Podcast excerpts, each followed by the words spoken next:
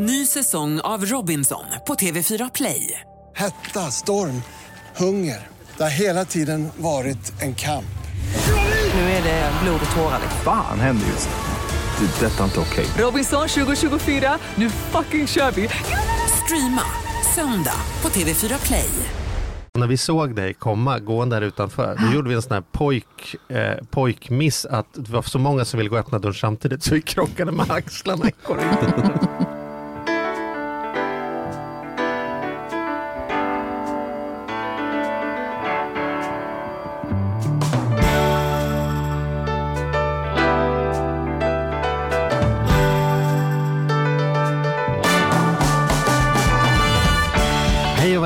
På riktigt med Charlie och Mattias. En podcast på riktigt om ekonomi i samarbete med Hemverket.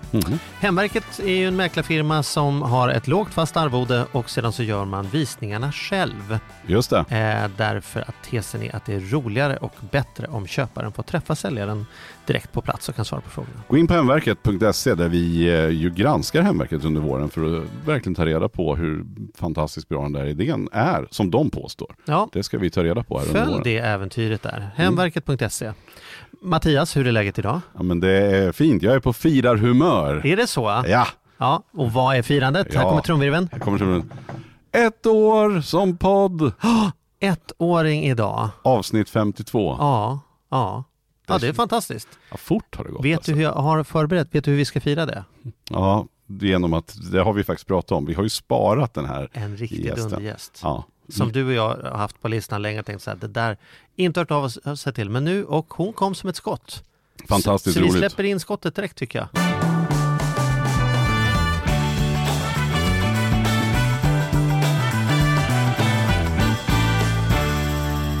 Välkommen hit Lotta Lundgren. Nej, men tack snälla, vad roligt att vara här. Det känns, Fantastiskt. känns som en, vi är nästan lite pirriga idag. Ja. Vissa gäster känner man att det ska bli kul att prata med och vissa blir man nästan lite så här. Och du är ju en sån person. Ni, ni får akta er, det här riskerar att bli Fjäskpodden.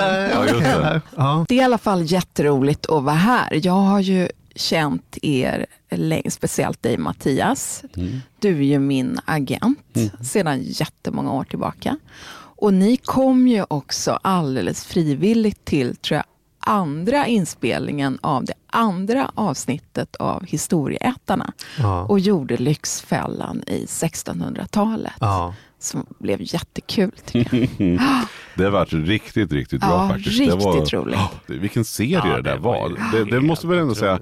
Kan man säga att det var det som du slog igenom Ja, med? det får Eller man var det Landet säga. Brunsås som var serien Nej, innan? eh, Landet Brunsås var en mindre serie. Den Ja. sågs väl av, liksom, alltså så liten var den inte.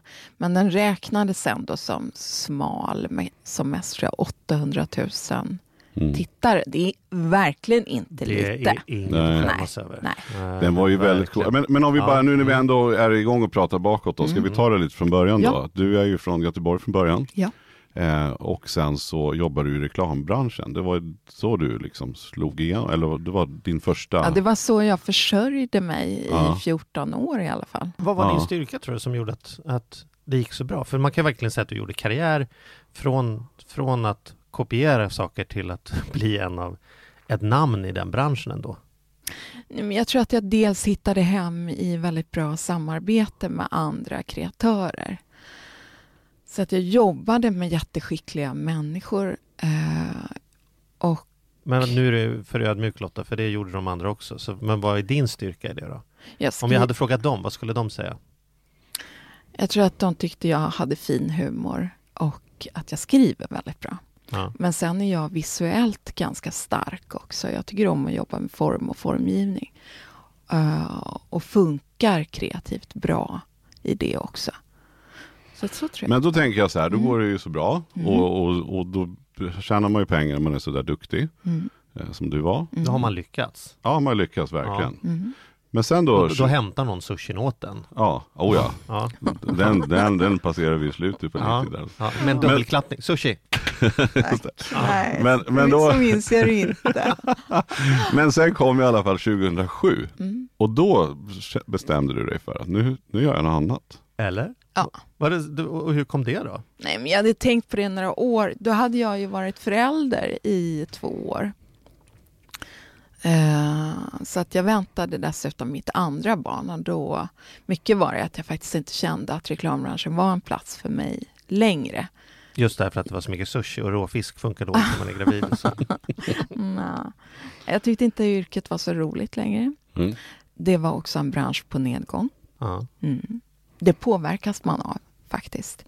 Eh, och jag ville mycket hellre jobba med mat. Jag var trött också på de kanske lite korta formaten. Sen hade du väl kommit i kontakt, tänker jag, då, med lite olika mat, eh, alltså att ni kanske hade jobbat med mat, Ja. och du hade varit involverad i Ja. mat och böcker. Och, Ja. Men var, har du alltid varit duktig, alltså just jag menar att börja, plötsligt börja skriva recept och just komma ut med en fantastisk egen kokbok. Du måste ju ha haft ett matintresse hela tiden, tänker jag.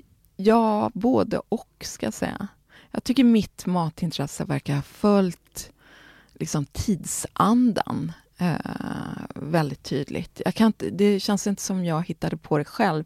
Jag tycker det kändes som det var tiden som hittade på att mat skulle bli intressant och kreativt och med någon slags statusmarkering. Jag tror att jag har följt med på det. Sen jag har väl varit jätteintresserad av att ha fest och sådär hemma hos mig. Mm. Bjuda på mat ända sedan jag fick en egen. Nej, ända sedan det var klassfest i tredje klass. Tror jag. Mm. Mm. Eh, men så att lite av det där finns väl. Mm. Har väl funnits länge men det var väl också, jag tyckte att det verkade vara ett ganska lätt yrke. Mm. Förlåt. Mm. Jag Ja, ja. tyckte det. Jag, tyck, jag, jag tyckte att jag har haft ett väldigt eh, uppförsbackeyrke länge. Ni tänker mycket på tydligen sushi och att man eh, blir liksom påpassad som en... Oj, nu ringer det Gör inget. programmet. Snyggt! Då Där! får Mattias bjuda på lunch idag igen. Härligt. Aha. Fan också.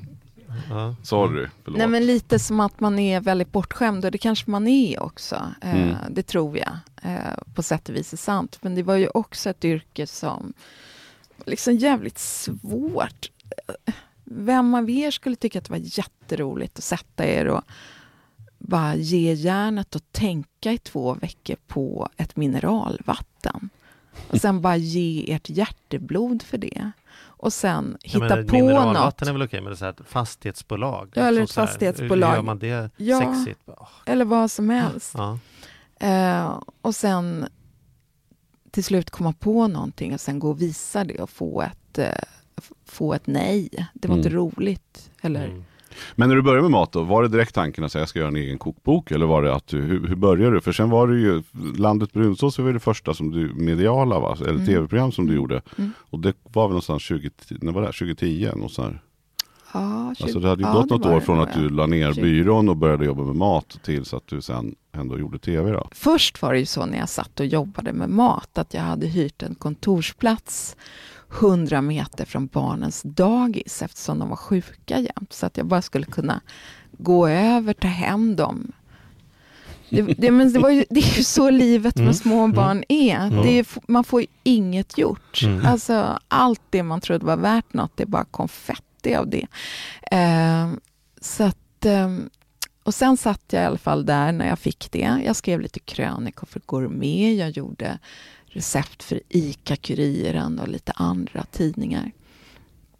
Eh, och jag trivdes. Jag tyckte det var jättemysigt. Hitta på recepten, plåta upp dem med fotografer. Eh, kul. Men det gick ju inte, det gick ju inte jättebra ekonomiskt. Jag tog ju ut lön. Jag hade ju sparat pengar. Eh, Så jag hade 200 000 på banken faktiskt, när jag sa upp mig. Det. Det var ju en välsignad tur. Mm. Men det kan man göra om man har, liksom, som jag hade, en jättebra lön. Mm. Eh, var det då i alla fall. Så jag hade lagt undan 10 000 i månaden. Det är inte alla som Oj, har råd att ja. göra det. Nej, Eh, det är klart. Men jag hade Men gick det. de åt de 200 000 på den här tiden med skriva lite recept och krönikor här eller? Nej, det tog längre tid att göra av med dem Ja, faktiskt. Men eh, eh, jag tyckte väl inte att det var någon riktig fart eh, ändå med mitt matjobbande. Så att jag tänkte att det, vad, vad vill jag göra då? Jag tänkte jag vill göra en jätte, jättebra bok med alla de bästa som jag har jobbat med i mitt gamla yrke. Eller inte alla de bästa, men den bästa fotografen, den bästa ADn, den bästa stylisten. Mm. Eh, Men jag vill vara egen matstylist på det, egen rekvisitör. Och jag ska skriva allt och göra allt själv. Jag ska vara på det bra jävla förlag också. Och det bästa trycket, bästa repro. Det ska vara så bra. Och det kan man ju Ja. säga att det blev också. Ja, men Ja, den det vart vill jag helt, den vart göra. helt fantastisk. Kan det Ja. vara det snyggaste omslaget på en bok ever? Ja, det kan det vara. Ja. Mm. Fjäskpodden fortsätter. eh, Nej, vi är ärliga här bara. Ja. Det är bara att konstatera. Titta på omslaget gott folk så får Ja, ni se. ja, kolla. Mm, kör. nej, men sen tänkte jag att man skulle komplettera det här med ett eh, tv-program. Och då var jag, i likhet med jättemånga andra, eh, superinfluerad av Michael Polland och här i Sverige eh, Mats-Erik Nilsson som hade skrivit Den hemliga kocken. Mm. S- och sen ehm, tänkte jag bara att ett program skulle göras. Och då vet jag att då hörde jag av mig till folk jag kände. Eh, jag mejlade väl ut kanske. Känner någon en bra tv-producent? För det gör inte jag. Och då ringde Henrik faktiskt upp mig. Mm, så flott. Härligt. Det är inte så många som Som drar ett mejl och sen får man Nej, så som ringer springer och vabbar, skriver recept för ICA-Kuriren och blir uppringd av Henrik som frågar om man, vad det är för tv-program man vill göra. Och sen höll vi på lite med det där, jag och Erik och, så, eh, och Henrik och så liksom höll det på att liksom inte riktigt bli någonting och sen frågade de mig Har du någon producent som du väldigt gärna skulle vilja veta? Och då hade jag precis, precis sett Värsta språket Mm. som jag tyckte verkade vara en tv-serie utöver Mm. det vanliga. Jag tyckte att den var liksom bättre och den hade liksom en formstarkt bildspråk. Och jätte, så jag bara sa den som har producerat det där. Då blev det helt tyst i rummet. Och sen skrattade Henrik så här. "Ha, ha, ha. Ja, men det är toppen alltså för det är en kvinna, hon heter Karin. Hon har en väntetid på fyra år. Men vi kan ju träffa henne. Mm. Och sen gjorde vi det och så klickade Karin och jag jättebra med en gång. Vad roligt. Och sen skrev vi tillsammans eh, det som blev Landet Brunnsås. Det programförslaget. Ja, vad roligt. Och sen har det ju varit en given tråd om man nu ska Mm. spola på så är det ju liksom Tråden har ju hängt i hela Ja. vägen liksom med det ni har gjort då. Att sen vart det historieätarna som ju Mm. som vi sa inledningsvis blev en, en ännu större sucke. Eh, liksom. Mm. Eh, Mm. Och sen har ni kört den och sen nu så har ni haft miniserien här som var innan Mm. nyår. Mm. Eh, som jag också har förstått gått jättebra. Den var också jättebra. Ja. Tack. Och du, du glömmer adventskalendern däremellan också. Som, Just Just som det, jag och adventskalendern. min son eh, och min fru såg tillsammans. Varenda, det enda kalender vi har sett tillsammans. Nej, vad gulligt. Varenda dag. Så. Ja. Ja den har jag faktiskt missat för att våra barn inte längre Nej, tittade. Det är och så liksom, blir det. Ja det blir lite så. Men den visas ju i skolorna för de nya små. Ja. Ja. Fantastiskt. Men, men, och sen så var ni julvärdar och det var ett jävla liv om. Ja, Fan vad roligt. Ska vi prata om den här julvärdsgrejen? Eh, lite lätt. grejen? Ja. Hur var det för dig? Alltså grejen är att det var, det var något rabalder om att folk, Mm. det inte gjordes som hade gjorts förr. Mm. Det var två istället för en och det var inspelat istället för live och grejer. Mm. Var det som att du höll du vet, ihop ett öga upp axlarna och tänkte så här, snart smäller det, snart smäller det. Eller var det förvånande för dig att det skulle bli någon typ av...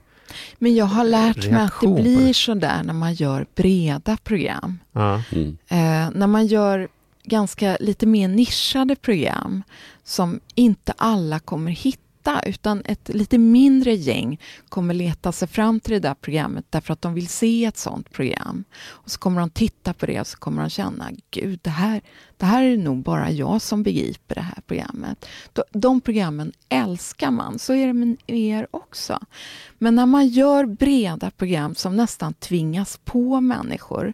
Julkalendern är ett sånt program och eh, julvärdskapet i, i, eh, på julafton är ett sånt program. Melodifestivalen är ett sånt program. Det är liksom ett program som hela Sverige kan, ska se, som ska passa för alla. Det passar inte för alla. Mm. Det är alltid en jättestort gäng som blir supermissnöjda.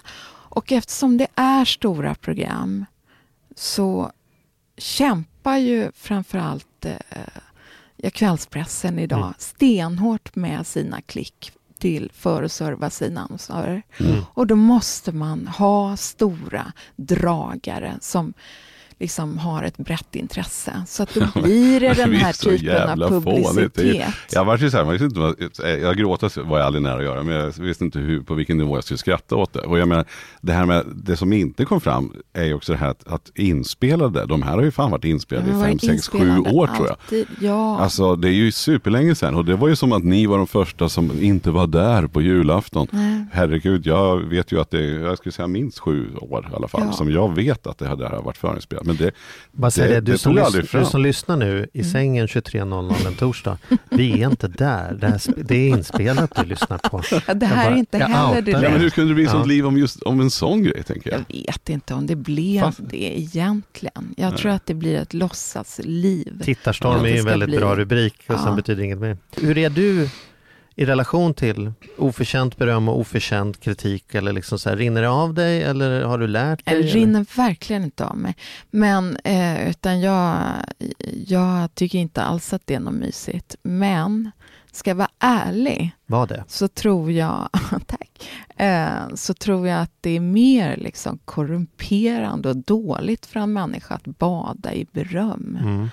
Jag tror att man blir knäpp i det. Jag tror att man kan bli liksom kär i den där låtsasbilden av sig själv. Mm. Eh, och det tror jag är jättedumt. Jag tror att liksom offentlighet är destruktiv på, på flera eh, sätt. Eh, och jag tror framför allt att eh, de där som blir oreserverat hyllade eh, tar skada av det. Mm. Medan de som får lite spö av livet eh, och spö av kvällspressen, det tror inte jag är så... Det, liksom, det sätter inga jättedjupa ärr. Sen, sen kan man ju så här, Säger Lotta Vad- alltså idag säger och om Lotta två idag. veckor kommer... Nej men, nej men sen kan man väl, är man väl liksom precis så jävla töntig att man eh, tänker så här, eller jag kan tänka det, men vad fan, vi gör ju små mysiga tv-program, helt jävla harmlösa, jag ska berätta något trevligt. Alla ni som säger att ni gillar jul så mycket, varför blir ni så jävla förbannade när man vill berätta någonting om jul? Mm. Fick man inte det? Skulle jul bara vara en mysekänsla med så här tingeling och snöflingor i luften och tända ljus? Här ska, vi försöker bara säga säga något om Mm. de grejset, som konstiga grejerna som vi ställer fram på julbord. Alltså hur kan man bli sur på det? Ja, Mm. ja. Ja, det är ofattbart. Ja, men det är, de vill ju ha klickrubriker, så enkelt är det. Ja, Pengar. mm, Mm. pengar. Du, Pengar, apropå pengar. pengar då. Ja, Hur är Lotta och pengar? ja sådär.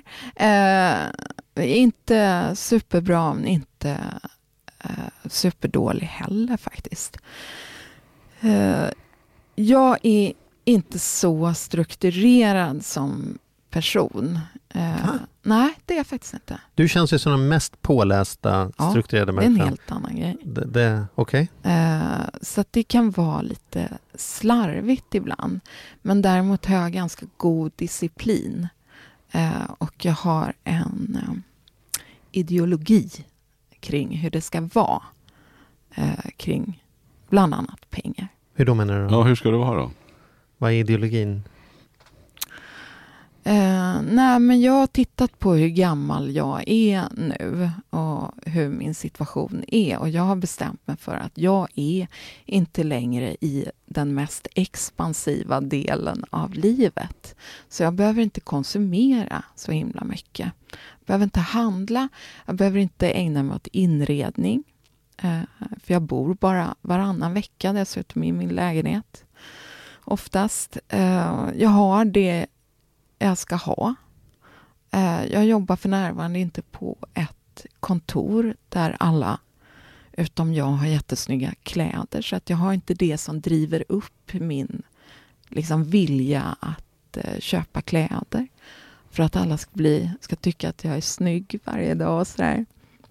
Så jag behöver ganska lite. Eh, så jag tycker inte att jag, jag går runt på en relativt rimlig prislapp. Mm. Ja, det är vad jag tycker. Det, nu pratar vi om min privatekonomi. Ja, Mm. Ja. just det. Mm. Och, och, då, så att, och det har varit som ett möte du har tagit med dig själv och tänkt så här, nu, är det, nu byter vi strategi här eller nu, nu är det läge att lugna ner eller vad är det egentligen som är viktigt och sådär eller? Ja, dels är, det det. dels är det så att jag bor idag i en trerummare eh, och jag har två barn och de är 10 och 11 år. Och inom två år tänker jag mig att de vill ha egna rum. Mm. Och jag kanske måste flytta lite närmare in till deras skola där de kommer gå i, på Södermalm i Stockholm. Det kommer bli dyrt. Så att jag behöver tjäna lite mer pengar och jag behöver göra av med ganska lite pengar. Mm. Mm. För då kan, kan det liksom bli en slant över. Och det behöver jag ha.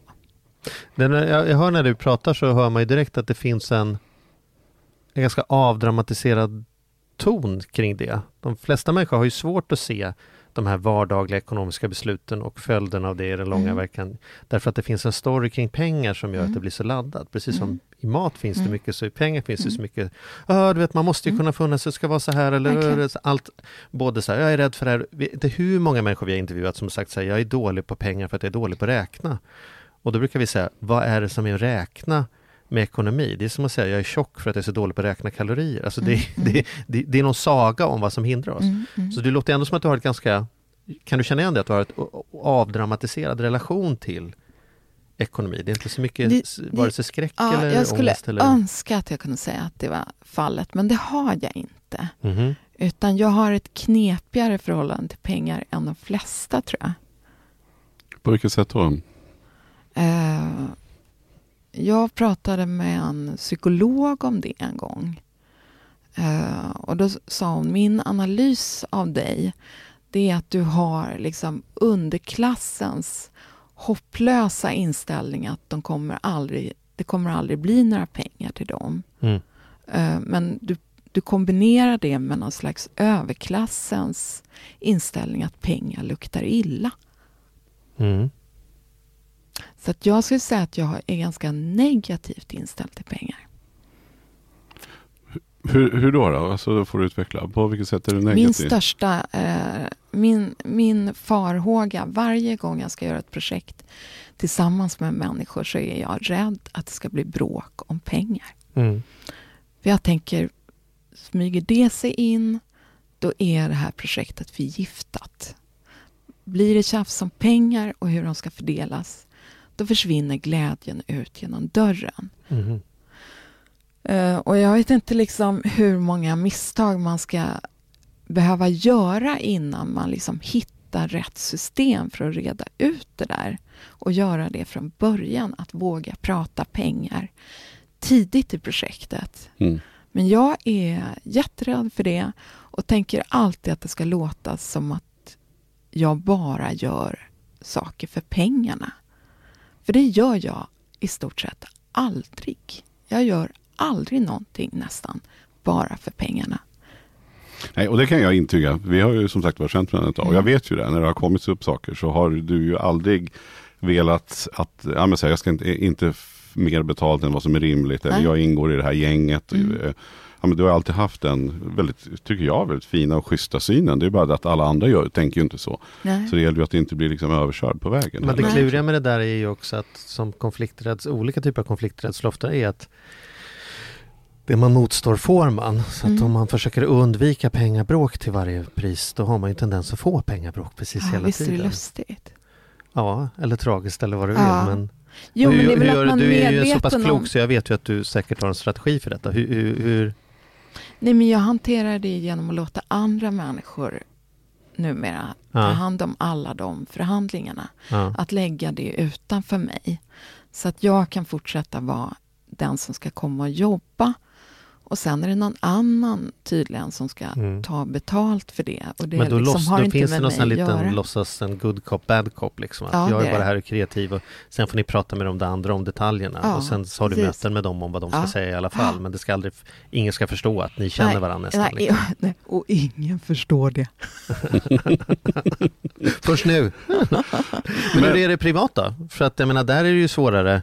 Eh, att, att vara på det sättet. Hur har det varit för dig i förhållande, i relationer och sådana saker kring pengar? Är det mycket pengabråk? Det är svårt att säga till en partner när det är dags att köpa nya vinteroveraller. Det där får du ta med mitt folk för att jag blandar mig inte i de detaljerna riktigt. Nej men det har vi alltid löst genom att ha gemensamma konton där vi har betalat in. Mm. Antingen om, om våra inkomster har varit väldigt olika stora, en eh, liksom motsvarande procent av inkomsterna efter lön eller om vi har tjänat ungefär lika mycket. Mm. Vi har puttat in lika mycket. Jag har faktiskt fortfarande ett bankkonto med min exman eh, som är för barnens pengar. Mm. När de ska gå på något... Ja, för jag tänkte säga, ni, ni har ju separerat för några år sedan, eller ett Mm. par år sedan eller Ja, det är något. många år sedan. Ja, det kanske är ännu fler år sedan. Ja, Ja. 2013. Herregud vad det är fem år sedan. Ja. Ni lyckades lösa det trots att man går isär. liksom. Inga problem. Men, ni, men det låter på dig som Och då du måste inte få haft tipsen. gemensam ekonomi utan var och en har haft sin egen ekonomi. Sen har man Ja, haft det kan man ju säga på det viset. Det är inte som att båda lönerna har gått in på samma konto och det är samma Nej, grejer. Utan så det, har vi inte haft det. Ja. Utan ett varsitt konto och ett gemensamt konto. ja. Så jag har tänkt på det där. Jag har hört talas om den där att liksom som det ju egentligen är när man är gift sig. Då har man ju allting tillsammans är det tänkt. Mm. Så egentligen skulle man kunna ha det på det viset. Men så har inte jag haft det. Och jag tror att jag har eh, i mig en, en liksom tyvärr, eh, eller ja, har haft i alla fall. Mm. En, en stark känsla för lite mitt och lite ditt. Mm. Eh, Ja, intressant. Vi hamnade ju i, i ordentliga diskussioner med en, med en, en eh, när vi gjorde ett, ett avsnitt speciellt om just skilsmässor och Mm. ekonomi. Eftersom jag och Mattias är ju tvärtom. Vi är ju sådana ihopkladdare så du kan inte Mm. tänka dig. Vi har ju liksom från dag ett i alla våra relationer mer eller mindre aldrig gjort skillnad på mina eller dina pengar. Utan det är liksom bara, ni har aldrig gjort det? nej. Nej, vi har kladdat ihop det fullständigt. Eller nästan, kladdat ihop det, nästan men det med känns helt tillfälliga rimligt. förbindelser kladdat ihop. Alltså det är som så här, ja, mina pengar, det, är pengar, det kommer in, vi använder dem och sen så vill du ha en jacka, då köper vi väl en jacka. Behöver du fixa naglarna så gör vi väl det. Och, och nu tänker jag resa. Och det, all, jag har aldrig haft ett eget konto eh, i ett, ens i ett samboförhållande. Men vad roligt när ni ändå är sådana människor som har sån jättekontroll över pengar. Att ni ändå släpper kontrollen där. Alltså jag tycker att det låter skitamysigt. Det Det är kanske ju- just därför att man har jag tror att det är en funktion faktiskt av, av det vi är liksom har kompetens inom. Och tack Mm. vare att vi har det så har vi heller inget dramatiserat eh, förhållande till pengar. Mm, mm. Och därför så finns det heller ingen rädsla att, att det skulle bli bråk eller att det skulle bli... Det är inte märkvärdigare... För mig är inte pengar märkvärdigare än tid. Vi har de timmarna vi har och sen behöver det tvättas och städas och diskas. Och vi har de pengarna vi har och då behöver det räcka till kläder och mat och sparande och pension. Och, alltså, ja, vi har de det samtalen vi låter-. Underbart. Men i skilsmässosammanhanget så var hon ju så här, nej men jag förstår inte varför folk håller på att kladda ihop det. Jag har mitt, mitt ekonomi, han har sin ekonomi. Eh, Jo men sen så- uppenbarligen, så- men jag som vi alltid... om lov när jag ska köpa en jacka. Ja, Du vet, så här. Men det viktiga är sen är det ju hur man, och det har vi också varit noga med att säga, det viktiga är att man hittar ett system som funkar för de Ja, två ja. som har, som ja. har relationen. Mm. Och i det här fallet nu är det ju jättehäftigt att höra att ni har till och med ett gemensamt konto för barnen fortfarande. Mm. Mm. Det är väl fantastiskt liksom. Och att den, där är man överens om att man pu- puttar in lika eller hur Men är det fantastiskt? Jag måste bara fråga, är, är det, jag, jag har aldrig jag har aldrig skilt mig och jag har Mm. bara gemensamma, så det, är det inte så man gör då? Eller hur gör andra? Ska man ringa och bråka med varandra varje gång det ska Jag tror- köpas jag tror det. liksom lunch till Ja, skolan? det tror jag. Ja, jag, jag tror, alltså Jaha. beroende på, eh, jag menar, så, så kan det väl vara. Ja. Men så Det- tänker jag då, om jag dina väl. barn nu då, de är som du sa 11, 10, 11. Ja. Ja, men- och sen kommer ju nu, jag har ju då, jag ligger ju snäppet före dig Mm. med barn. Och man vet ju att det blir ju inte billigare med kostnader och sådär som vad de vill ha och vad man borde ha och Mm. saker. Att, men han har, jag vill också ha. Eller Mina barn, kanske lite dyrare grejer kanske kommer Ja. att, vad, vad tänker du, har du tänkt på det? Eller har ni tänkt på det? Våra barn har aldrig velat ha någonting. De är jättespeciella. Eh, när de var mindre eh, och jag gick och handlade så brukade jag lämna dem. Det här låter helt ansvarslöst. Jag brukade lämna dem i en leksaksaffär, BR. Ja. Eh, alltså, de var rätt små. Och sen gick jag och handlade. Och sen kom jag tillbaka liksom 30 minuter senare. Då satt de bara och tittade på någonting fortfarande och sa nu har jag handlat, okej. Och då, sen gick vi därifrån. De har aldrig, jag har aldrig varit med om det här att de vill ha något. De har aldrig bett om någonting. Häftigt.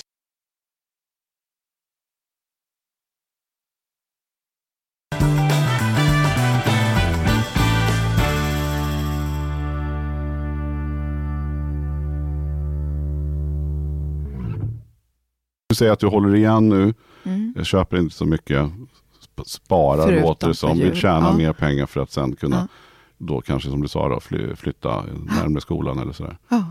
Hur, hur ser det ut i vardagen då? Liksom? Hur, vad gör du av med?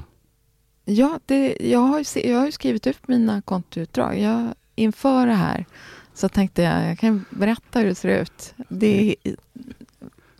Alltså, det är jätteintressant. Gud vad, Ja, det är du gud, det verkligen först med. allvarligt. Ja, ja, Ja. att komma och säga så här, nu har jag skrivit ut min, min, min egen lilla Men budget. ekonomi?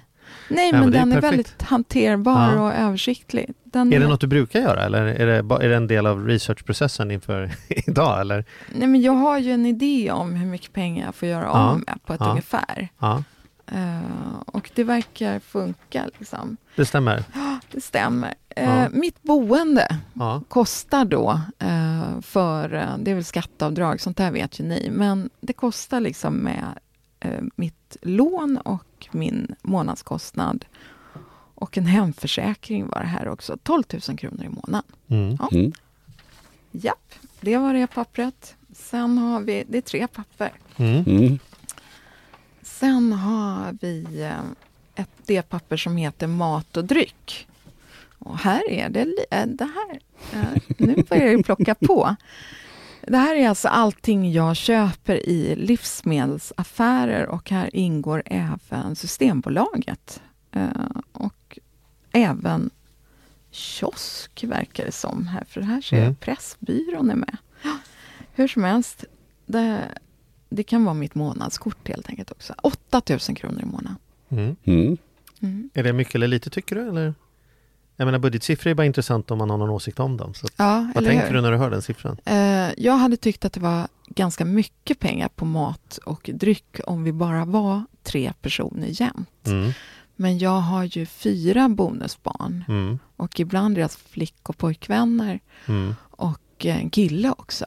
Eh, så det är Och han är inte billig i drift. Nej, det är han inte faktiskt. För han är värd varenda öre. Så att eh, det, det plockar på lite där också. Jag trodde du bara fick gå och hämta mat på Coop gratis på dagarna. Nej, det var en del av, av Nej. dealen. Nej, jag så är får inte. betala som alla andra. Oj, oj, oj. Ja. Men du har inte fått någon sån här, alltså det ska jag säga Lotta för er som har missat det, eller som kanske har missat det, är ju att du gör ju reklam för Coop. Och Ja. Vi gör fantastiska recept och grejer. Ja, ja, vi ska återkomma till de där Ja. fantastiska recepten. Men, Ja. men, eh, men du har inte fått någon sån här, eh, lite sån här personalrabatt liksom? Nej. Fan, du var en dålig agent här. Det här behöver... Ja, det, behöver förhandlade, styras upp. vem förhandlade det avtalet? Kan få halva pris på broccoli eller något i alla fall. Det tycker man ska vara grundläggande. Jag tror faktiskt inte att de som jobbar heltid på Coop har Nej, det kanske inte är. rabatt på maten. Nej, nej, så är det nog absolut på Coop. Nej, och de Det- tänker att fan, hon får så mycket pengar så att hon har, Ja, hon har det råd att köpa mat. Fan tänker de aldrig på Coop, de skulle aldrig svära. Nej, Nej, det är De sant. Nej, det skulle- väldigt, Nej, det är rätt. Ja. mycket trevligt. Ja men ändå, så Men är det, 8000, men, det, men det är det är väl någonting ändå... som du tänker så här att så här, jag, eller ska jag vända på det så här, jag fick en gång en fråga i en tidning om jag kunde göra lite förslag på bra eh, budgetrestauranger man skulle Mm. kunna äta på. Mm. Eh, tänk på så här, Lyxfällan och jag är matintresserad och sådana saker. Så jag är ju sämsta person du kan fråga för att jag, är det någonting jag lägger pengar på så Mm. är det ju, är det ju mat. Mm, Liksom. mm. Ja, det, det är ju därför, det är en av de drivkrafterna för mig att ha en god ekonomi för att jag inte ska behöva titta på vad det kostar när jag går på restaurang utan Nej. gå på vad jag tycker är spännande och intressant. Mm. När man läser menyn till vänster, det vill säga vad maten heter och inte läser till höger vad den Mm. kostar. Mm. Eh, och vinlistan också. Så min fråga är, hur, hur är det för dig? Är det som, jag tänker att om man jobbar med det och man har en passion för det, för det är uppenbart att det är en passion. Du kanske inte vill ha 5000 i matkostnad ens. Liksom. Ehm, ja, nej, jag vet inte. Jag tittar ju inte på prislapparna i mataffären. Mm. Eller rättare sagt, jag har nyligen börjat med det. Mm. Eh, det utgår från en tes som jag driver och det är att eh, man ska inte storhandla. Man ska Mm. inte ha så fruktansvärt mycket mat hemma för då äter man mer än man behöver. Man får kasta för mycket mat också. Man ska Helt inte så. slösa så mycket Mm. med mat. Mm. Utan man, om man har möjligheter är det bättre att handla ett par gånger i veckan. Kanske tre gånger i veckan rent av. Mm. Om det går. Så att man liksom, för då äter du också lite färskare mat. Alltså, maten blir inte yngre av att den ligger hemma hos dig i flera veckor. Utan köp den, gå hem och laga till den. Eh,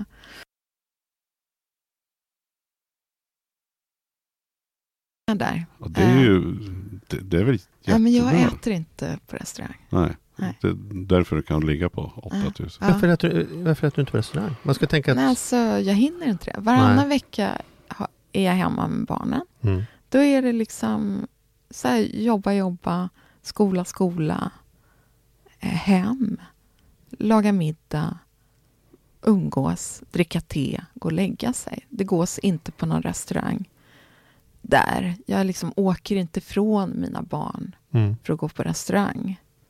Utan vill man äta med mig, då är man varmt välkommen hem till mig. Eh, då lagar jag maten. Jag kan göra lika god mat som på restaurang. Mm. Det går att beställa vad du vill ha. Så kan jag laga det. Vi tar fram kalendern så innan vi är klara. Ja, På det ämnet, jag, Ja. jag älskar att bjuda hem människor på middag. ja. Eh, och jag är, är, det är så är roligt. jag har i alla fall ett rykte omkring, omkring mig att vara också bra Jag på det, att det blir är rolig. det. och intressant hela gänget här i rummet. Men här är min spaning. Ja. Jag blir väldigt, det allt efter att jag har blivit allt bättre på att laga mat och Mm. mer passionerad för det, så jag lägger mer tid på det. Mm. Så blir jag också allt mindre bjuden till människor på middag. Eh, är det så för dig också? Det är ingen som vågar bjuda hem nej. Lotta Lundgren på middag? Det nej. Och det är ju jättekonstigt. Ja, visst är det För det. är det något de vet så är det väl att jag kan äta precis vad som Ja. helst. Ja, det är sant. Ja. Det Men finns man- ju ja, till och ja, med ja, dokumenterat. Ja, det är väl Ja. väl Ja. dokumenterat. Ja. Ölgröt på gamla... Alltså, ja, ja. Inga problem. Ja. Det kan ni bjuda på. Det Ja. kommer att gå ner. Ja. Nej, men jag blir...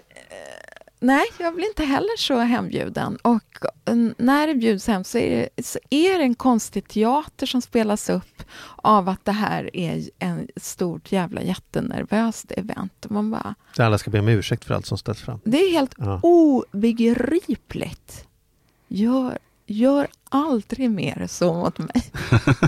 Nej, inte mig heller. Bjud Nej, mig och så. Nej, vi aldrig om ursäkt för mat. Det, det är väl liksom, till att börja med så bjuder man inte hem någon människa för matens skull. Man bjuder hem den för att, för att umgås med andra människor. Maten är en fond för umgänget. Är det trevlig mat, då hjälper det kanske till. Mm. Men det är, liksom, det är ju en bisak i sammanhanget. Mm. Och där kan jag också tycka att det är många gånger så när man blir hembjuden eller när man bjuder så, så har det blivit en sån jävla grej kring mat att det ska vara lite extra. Mm. Istället för att liksom göra en lasagne och ställa Ja, fram den. Och sen så hänger vi och, och bara umgås. Men Ja. det är lätt att det blir att, och, och det där har vi märkt också med, med flera av våra vänner som vi träffar, att det är liksom lätt att det liksom trissas upp. Mm. Man gör en rätt och sen så tänker man, fan de bjöd ju till sist, då måste vi också göra det. Sen så bjuder man till ännu mer. Mm. Och sen höjer man ribban och till slut så är man på en nivå där man inte liksom Sitter man med fyra rätters på en torsdag? Ja men sen blir det inte trevligt om man har som fokus på maten, man hinner knappt umgås och man ska börja förbereda nästa rätt innan man har Tycker ens du att jag hunnit är prata så? klart. Att du inte får hänga med mig för att jag är för Nej men sist så satte du vi var nere hos dig, då satte du Andrea i köket. Så då, då behövde du, fick jag hänga hela tiden med dig. Ja. ja Nej, jag är men det upplever jag inte. att jag blir för mycket fokus på maten. Nej men jag tror bara att, så här, att man får inte trissa upp det där, det där vänner emellan Nej. grejen. För då blir det hysteriskt till slut. Man kanske inte ska göra det. Samtidigt så kan jag ju läsa in en väldig omtanke i det. Att det är människor som har stått och slått i receptböcker och planerat Ja för att det här ska bli, kanske egentligen inte för att imponera utan för att det ska bli så extra bra och för att vardagsmaten är ganska enkel och för att det är kul att få ett tillfälle att laga liksom speciell mat med lite speciella råvaror som kanske är knepigare att få tag på ibland. Men sen är det ändå det fantastiska med mat att man kan ta en kokbok och så köper man de där grejerna och så gör man som det står och så blir det nästan det man Mm. hoppades på i alla Mm. fall. Det ser, inte- det ser sällan ut sådär som det ser ut på bilden. Nej, men inte det, alltid, men det blir Ja, ju det blir den ändå- maten. Det står ju, gör, gör så här och gör man så där så blir det ungefär. Men det där är väl säger- bara, jag får bara säga, men det Ja. där är väl en balans, precis som du säger, för självklart så också så, har, så blir man ju också väldigt glad när någon har stått och bjudit till. Det är ju absolut så, men det får inte bli att det går över den där gränsen att man att den som man kommer till faktiskt är stressad. Liksom, eller liksom, ja, jag, vet inte, jag tycker det är en balansakt det där, när men man hittar en väl. bra nivå på det. Ja, men man kan väl känna om, om det är någon som, som liksom inte fattat att hela den här middagen går, in, går... Om man inte fattat att middagen går ut på att vara tillsammans och ha det mysigt Mm. och kul, kanske få till ett bra snack och kanske bli lite fulla och ha något känslomässigt och mentalt utbyte. Utan kanske snarare ska visa att man är bättre. Allt gick bra. Sin, sin det är ju fantastiska, visa upp sin fantastiska livsstil. Ja. Det är ju en, en äcklig, giftig känsla i luften. Mm. Mm. Ja. Den har man ju varit med om. Mm. Eh, och den kan man ju känna, kanske man själv eh, utstrålar ibland. Den är ju en riktig partydödare faktiskt. Mm. Den, den, den, den syftar ju inte till gemenskap eller ett möte mellan Nej. människor, Ja. utan den handlar ju egentligen om, bara om makt. Ja.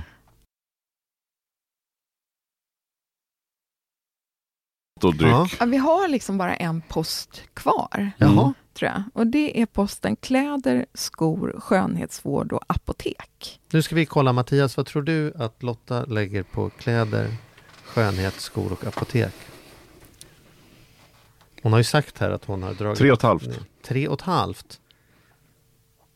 Det är alltså barnens Jag kläder tror att det är ingår mer. i det Jag här. tror att det är fem. Ja, Jag då säger- är det ja, precis barn. Ja, men då kanske vi höjer det till fem. Men vi får väl vara en, Ah, sex och ett halvt. fem säger jag. Det är precis fem. Ja. Och jag har Snyggt. kollat månad efter månad är det fem. Intressant. Mm. Så att det här är liksom ett snitt. Vad tänker du om det då? Jag tycker att det är jättelagom Ja. faktiskt. Eh, det, är, Mm. det är toppen. Eh, jag är jättenöjd med den summan. Det är mina kläder, mina skor, barnens kläder, barnens skor. Eh, det är allt mitt smink och alla schampon. Det, har näm- Och- det är nämligen så här att, att eh, det, det här är jag har märkt i alla mina relationer Mm. jag haft med kvinnor, att kvinnor Mm. måste byta schampo Ja. med jämna mellanrum för att håret vänjer sig och måste utsättas för nya typer av schampo på något sätt. Jag har aldrig Ja. upplevt detta problemet. Folk frågar vad jag har för schampo jag har, det som min fru inte längre vill använda, det är det schampot jag har. men, men, men det här är tydligen en stor grej. Det är en död grej, det är precis som naglarna, det är någonting dött. Ja. Håret är dött, det har ingen... Men du har rätt mycket mjäll ibland också. Så jag har ju sett i perioder att du Ja. har något schampo som förmodligen har gått ut. Ja, Datumet kan, kan, men vänta, kan schampo gå ut? Jag vet inte, jag bara tänkte. Lotta, kan schampo gå ut? Kan man ha så här, det här har blivit för gammalt? Nej. Färsk schampo? Nej, okej. Ja. Nog om Nog mitt om det. hår. Nog om detta. Men då är det ju det här med, med åt- alltså vi, det är ju så fascinerande med den här middagen som du liksom för 80 kronor som ju, som ju Petter här, vår producent har. ja, du- Petter har ju lagat 60% av, av, av dina eh, recept. Det är så roligt. Petter säger ingenting, men han nickar och gör Ja. lite tummen upp ibland. Det är väldigt härligt. Jag har gett honom en mikrofon ibland, men det bara skapar dålig stämning för Okej. han hatar att prata. så Ja, att, eh, så kan det också vara. ja, ja. Men Men- berätta om projektet, det här eh, eh, 80 kronors... Ja, eh, idén är inte min, utan det är en reklambyrå. Det är min gamla reklambyrå, Forsman Bonefors. Mm. Igen, cirklarna sluts. Det kan Mm. slut. Ja. Eh, som frågade mig för Coops räkning, går det att laga mat fyra portioner för 80 kronor? Eh, kan man göra rolig mat på det? Mm. Ja, sa jag då, utan att kolla. Nej, men det är klart man kan. Mm. Eh, och jag tyckte att det var ett så jävla trevligt eh, uppdrag. Därför att jag tänker också att god mat är en rättvisefråga. 20 kronor per portion, det är, ligger nästan i paritet med vad den dyraste skolmåltiden på gymnasiet får kosta. 17 kronor var det i alla fall när jag gjorde landet brunsås, men det är ju ett Mm. tag sedan. Mm. Det är liksom den högsta taxan. Då är i och för sig arbetet inräknat i det där också. Men alltså, jag handlar ju råvaror. Eh, råvarorna får inte kosta mer än totalt 80 kronor. Mäter du någon arbetstid så här som att hur långt det får ta? Ja. Så man inte har så här sex timmar långkok och Nej. så efter jobbet där? Och... Nej, det går ju inte heller, Nej. utan det måste vara rimligt där också. Eh, svenska, alltså den genomsnittliga barnfamiljen går runt på, vad är det? Är det liksom, ja, det, nej, jag tror att det är åtta samma maträtter vecka ut och Mhm. vecka in. Mm. som man kör i rotation. Mm. Eh, vissa, eh, för vissa familjer är det nog ännu färre maträtter. Korvstroganoff. Ja, det blir Spagetti och köttfärs. fiskpinnar. Alltså det, det är liksom ett snålt taco på fredag. Alltså det, det är ett snålt litet sortiment av maträtter som man kan laga i sömnen tror jag. Man Mm. vet hur de funkar, alla kan äta dem och sådär. Och det är bra. Jag tror inte, men det är därför jag gillar det här projektet, därför att jag tror inte att nu, nu tankeläser jag andra här, men Mm. att själva lagandet är nog inte det som människor tänker sig att det är svårt att laga, utan att det är svårt att komma på. Det är svårt. Och så kommer man ja. till affären. Människor julhandlar ju på detta sättet. Så jag vet inte vad jag ska köpa till Lotta julklapp. Så jag går ut på stan och så tror jag att jag plötsligt ska hitta på någonting när jag går Drottninggatan fram i hetsen. Det är det, är det mest korkade man kan göra. Och det är likadant blir, kan jag ju bli med mat. Så här. Ja, nu ska vi äta middag. Ja, vad ska vi äta? Ja, Jag går till affären och så hittar jag något där. Som att jag bara skulle vara någon människa som kan stirra på fryst majs och komma på något. Liksom. Ja, det är inte så man rör sig i en butik heller. Nej. Om du går till en riktigt stor affär så innehåller den ju upp till 40 000 olika artiklar. Mm. 40 000. Mm. Men om du tittar på den genomsnittliga matkunden i en affär så går så köper man totalt 76 olika matartiklar Ja. på ett helt år. Ja. Alltså du köper Samma må- 76. Samma 76. Ja. Alltså du köper inte 76 varje gång, men totalt får du 76. Och då ska du veta att eh, en liter mjölk i en artikel och en och en halv liters förpackningen i två artiklar. Så att vi har liksom, när vi går genom en affär så är det en väldigt liten del av sortimentet som angår oss. Och det märker man ju också när, man, när barnen blir större och man liksom bara passerar blöjor och barnmat en vacker dag. Därför att man använder inte de Mm. artiklarna längre. Det angår en inte längre. Mm. Det är precis som vissa människor, fryspizzorna och det, det angår dem inte. Mm. Eh, och för andra är det grönsaksdisken som inte är liksom relevant överhuvudtaget. Där kan man bara köpa banan. Och de andra grejerna är helt... Det är ingenting för mig. Jag köper inte dem. Men vad, vad, och vad är din spaning om det Eh, då? Min spaning om detta är att egentligen så är vi inte hjälpt av att de här enormt massa kokböckerna och recepten och hela internet som finns hur mycket mat som helst och inspiration och grejer. Men däremot att få ett recept Mm. i taget och säga gör det här idag. Mm. Det tror jag kan lösa ett problem. Mm. Och säger man också att fyra pers kan äta för 80 spänn, eh, då inkluderar man ganska många människor. Då har du råd, även om du går på a-kassa, så har du faktiskt råd att, att laga den maten till en familj om fyra. Vad har du lärt dig på det här projektet? Eh, jag har lärt mig ett annat sätt att eh, starta min hittepå-process kring att göra en maträtt. Jag tror att de flesta av oss när vi lagar mat, vi tänker, ska det vara kyckling, köttbit eller fisk? Och vilken kycklingbit, köttbit eller fiskbit ska det vara? Ska det vara en rosa fisk eller en vit fisk? Och så vidare. Och så utgår vi därifrån. Jag kan inte med den budgeten som jag har för att göra en riktig rätt som ska vara frestande och god och, och liksom ätlig för en fyraåring så måste jag tänka på ett helt annat sätt. Jag, jag får liksom börja i en burk krossad tomat och säga det här är huvudråvaran. Vad bygger jag kring den? Mm. Jag börjar inte i ett dyrt protein, för det är helt utslaget för mig. Jag kan inte använda ett helt paket köttfärs i de, i de recepten. Om jag ska göra någonting med kycklingfilé, då är det två kycklingfiléer på fyra personer, helst en. Men däremot så... Jag tycker inte att det är ett dugg problematiskt. Jag tycker tvärtom att det ligger i linje med min idé om hur man ska laga mat och vilken mat man ska laga, att man ska utgå från ganska enkla råvaror. Det har jag alltid gjort. Det är anledningen till att den här kokboken som vi pratade om tidigare, om jag var din hemmafru, att den är så hejdlöst hårt driven i sin estetik. Det är att jag jobbar med väldigt enkla matvaror. Alltid och alltid gjort. Men jag höjer dem. Jag gör dem bra.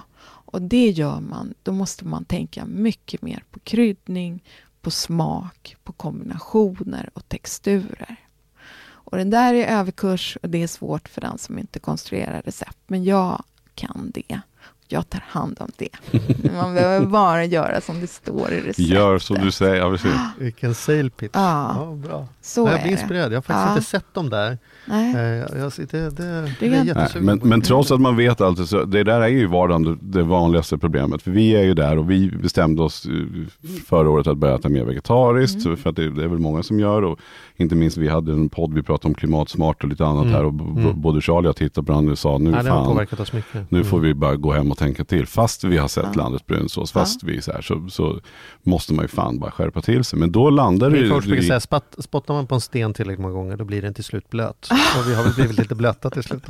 Men, men där har jag, får man ju då kämpa istället och tänka annorlunda, försöka börja tänka så här. Ja. Men i vardagen också, så här, när man inte har planerat, när man inte har, har liksom gjort klart innan. Mm. För vi försöker sitta på söndagar och bestämma vad ska vi käka och hur ska vi göra den här veckan. Mm. Och så har vi åter infört precis nu den här veckan, nu efter nyår, att, att barnen ska laga varsin dag. Helt och hållet. Och då plötsligt, i, igår så fick vi fisktacos som Elin gjorde. Nej, vad Som är liksom, jag, vill aldrig, jag, jag har inte ens provat det, men då utgår hon ifrån någonting annat. Mm. Att hon, alltså det, det var också till på köpet billigt, men det var inte liksom tricket, utan tricket att hon skulle laga.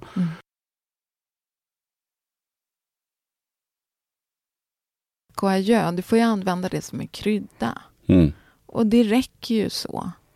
Det finns ju massor med grejer som smakar kött. Mm. Eh, om man vill ha det. Sen är ju kött i framförallt en konsistens. Det är inte där smaken finns. Mm, det är sant. Men eh, det är klart att det är en utmaning och det är inte lätt. Och ibland slåss vi jag och Coop. Jag säger, "Men vad fan, sänk priset på saffran då. Det har ju varit jul nu. Ni vill väl bli av med det där. Men det funkar inte riktigt så tydligen. Vad roligt. Jag kan höra de samtalen, vad roligt. Ja. Du är uppe i 82 kronor här. Kan vi Ja. göra något med priset på köttfärsen? ja, veckan? nej, men det kan Ja. vi aldrig. Utan det är Nej. jag som måste liksom Ja, växla okej. ner någonting. Men det går. Ja. Du, du eh, som någon typ av eh, liten avrundning här. Mm. Nu har vi ju fått njuta av Amerikaresan här. Eh, lagt den bakom oss. Vad är nästa grej som gemene man får, får, får se dig dyka ner i? Finns det något som är klart och på gång som vi vet då? Ja, det är inte skrivet i bläck så att eh, då vet jag aldrig om det blir klart. Men vi ska göra en liten eh, serie som kanske ni kommer att tycka är rolig. Som tar sin utgångspunkt faktiskt i individualismen. Mm. Ja, som ju faktiskt är konsumtionsdriven Ja. i grund och botten. Det är ju faktiskt så att vi konsumerar oss fram till vår identitet idag. Det är det mycket av det här handlandet handlar om. Eh, Det är att uttrycka oss själva genom konsumtion.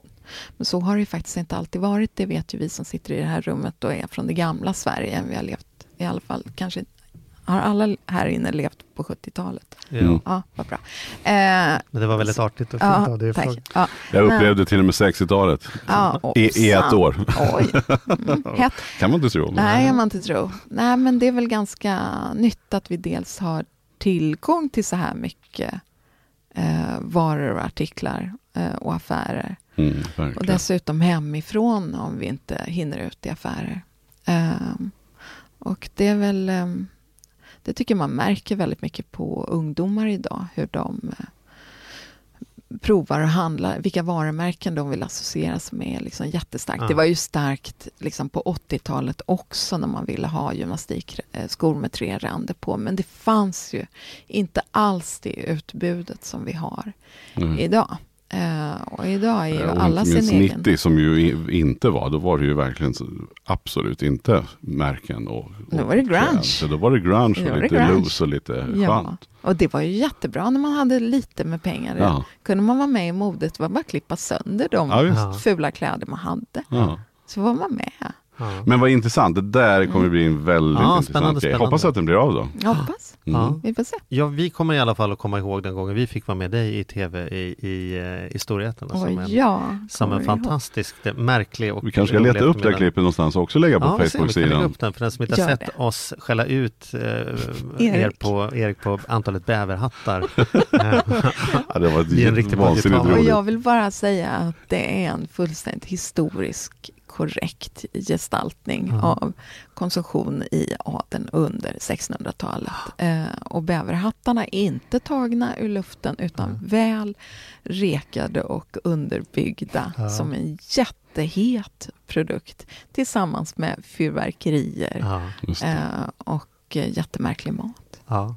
Ja, det var roligt. Ja, häftigt. Lotta, ett så stort tack för att du kom. Tack, Tack så tack, mycket. tack. Vi bugar bort. Superkul att ha dig som gäst. Lycka till. Ja, den där serien tror vi på. Bra.